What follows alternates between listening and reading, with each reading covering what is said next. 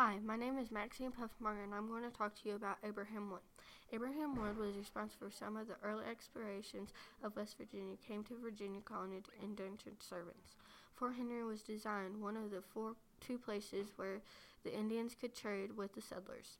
Abraham Wood, who eventually maintained the fort, held an important role of commander of the frontier militia.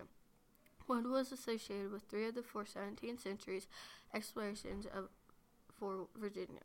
The explorations were often confused with trading expeditions, but they were seeking a way through the Appalachian Mountains to the South Sea.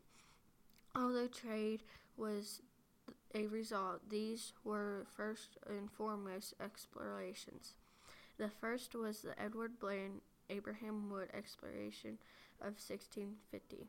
Sir William Berkeley, governor of Virginia, inherited the second, where he sent John Lederer in 1670. For the third of fourth explorations, Wood dispatched Batts and Fallam in 1671, and Needham and Arthur indentured servants in 1673. Abraham Wood was also known as Major General, and he was his birthday was 1614, and he was born in Tottenham, New Yorkshire, um, England. His death, which was in 1683. Fort Henry in Prince, Ver- Prince George, Virginia. Abraham Wood influenced us today by encouraging people to explore, and Abraham Wood is important because he explored the Roanoke River and founded other important and encouraged them to explore. Thanks. Hello, my name is Josie, and I'm doing my project on Abraham Wood. Abraham Wood was born in 1615 and died in 18, 1680.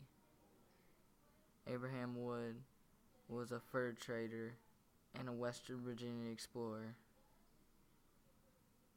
This person is important because he was one of the first Western Virginia explorers. He showed us if you don't explore, how are you going to find new things?